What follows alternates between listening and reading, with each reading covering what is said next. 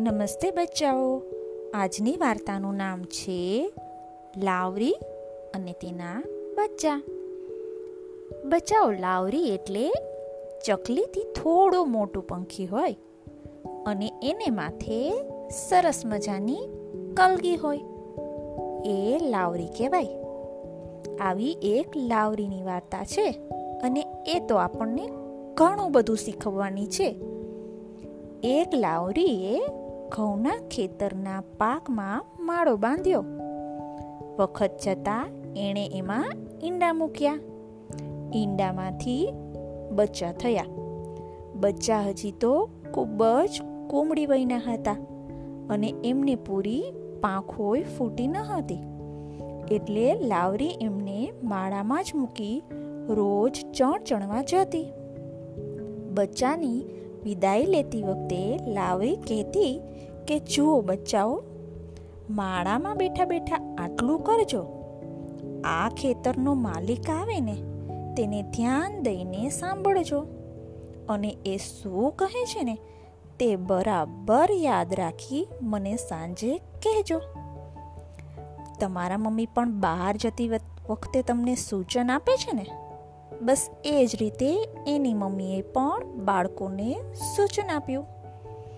એક સાંજે બચ્ચાએ લાવરીને કહ્યું, માં, આજે તો ખેતરનો માલિક આવ્યો હતો.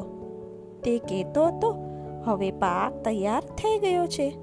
માટે કાલે આડોશી પાડોશીને બોલાવી લણી લઈએ. માટે બા, અમને તું અહીંથી ક્યાં બીજે લઈ જા. લાવરી બોલી, બેટા તમે કોઈ વાતની ફિકર ન કરો. ખેતરના માલિકે પોતાના આડોશી પાડોશી પર આધાર રાખ્યો છે. માટે એ કામ આખું વરસ થશે ને, તો પણ નહીં થાય. લાવરીની એ વાત સાચી પડી. બીજે દિવસે તો શું, પણ એ પંદર દિવસ થયા, છતાં પણ ખેતરમાં કોઈ આવ્યું નહીં. વળી એક સાંજે બચ્ચાએ લાવરીને કહ્યું, બા આજે ખેતરનો માલિક ફરી આવ્યો હતો અને અકળાઈને કહેતો હતો આડોશી પાડોશી પર આધાર રાખવામાં તો પંદર દિવસ નીકળી ગયા. આના કરતાં તો સગાને બોલાવ્યા હોત ને, તો સારું થાત. સગાને આપણું દાજે. પાડોશીને તો શું? બા, હવે અમને અહીંથી ક્યાંક બીજી જગ્યાએ લઈ જા બચ્ચાની વાત સાંભળી લાવરીએ જવાબ આપ્યો તમ તમારે નિશ્ચિંત રહો. ખેતરના માલિકે સગા પર આધાર રાખ્યો છે. એમાં એની ભૂલ થાય છે. એ તો સગાવાલા કાકા મામા તો કહેવાના જ હોય. રામ રામ કરો, કોઈ આવે તો કરે ને. આ વખતે પણ લાવરીની વાત સાચી પડી. એક યા બીજું બહાનું બતાવી ખેડૂતના બધા સગા ખસી ગયા. સગાની રાહ જોવામાં એમને બીજા પંદર દિવસ નીકળી ગયા. વળી એક સાંજે બચ્ચાએ લાવરીને વાત કરી. માં, આજે તો પાછો ખેતરનો માલિક આવ્યો હતો. અતિશય અકળાઈને એના ઘરનાને કહેતો હતો, આપણે હવે આડોશી પાડોશી કે સગા સંબંધી કોઈના પર આધાર રાખવો નથી. આવતીકાલે વહેલી સવારે આપણે પોતે જ કામે ચડી જવું છે.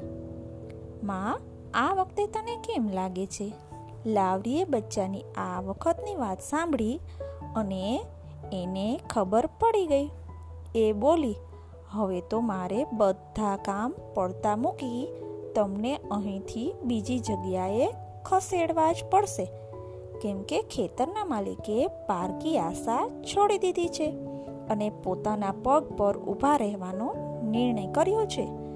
એ જ ઘડીએ લાવરીએ એના બચ્ચા ખેતરમાંથી ઉપાડ્યા અને બીજે દિવસે જ વહેલી સવારના ખેતરના માલિકે પાકની લણણી કરવા માંડી.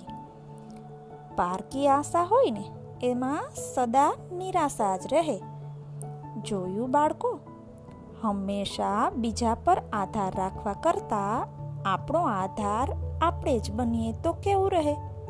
તમારી સાથે પણ એવું થતું હશે ને કે આ દોસ્ત આવે તો વાંચશું કે શીખશું? એવું તમે પણ કરતા હશો ને? ને આના પરથી તમે એ શીખ લેજો કે બીજાના ભરોસે કોઈ કામ ન મૂકવું. હંમેશા આપણી મદદ આપણે જ કરવી પડે. કરશો ને? સારું. બાય.